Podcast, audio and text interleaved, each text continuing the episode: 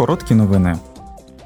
Політичні фракції Європарламенту готуються до липневої пленарної сесії, що відбудеться наступного тижня в Страсбурзі. Євродепутати проведуть дебати і голосування стосовно закону про відновлення природи та Європейського акту про чипи. Вони також обговорять доповідь щодо захисту журналістів і правозахисників від зловживань судовими позовами проти них.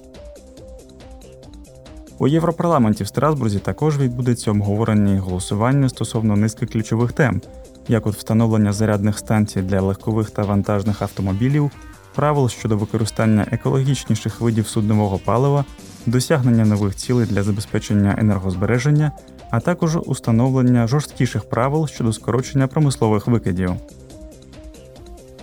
На порядку денному пленарної сесії, що відбудеться наступного тижня, також стоїть голосування стосовно підсумкової доповіді спеціального комітету з питань іноземного втручання пропозиціями реформ для захисту демократичних установ та забезпечення доброчесності в Європарламенті.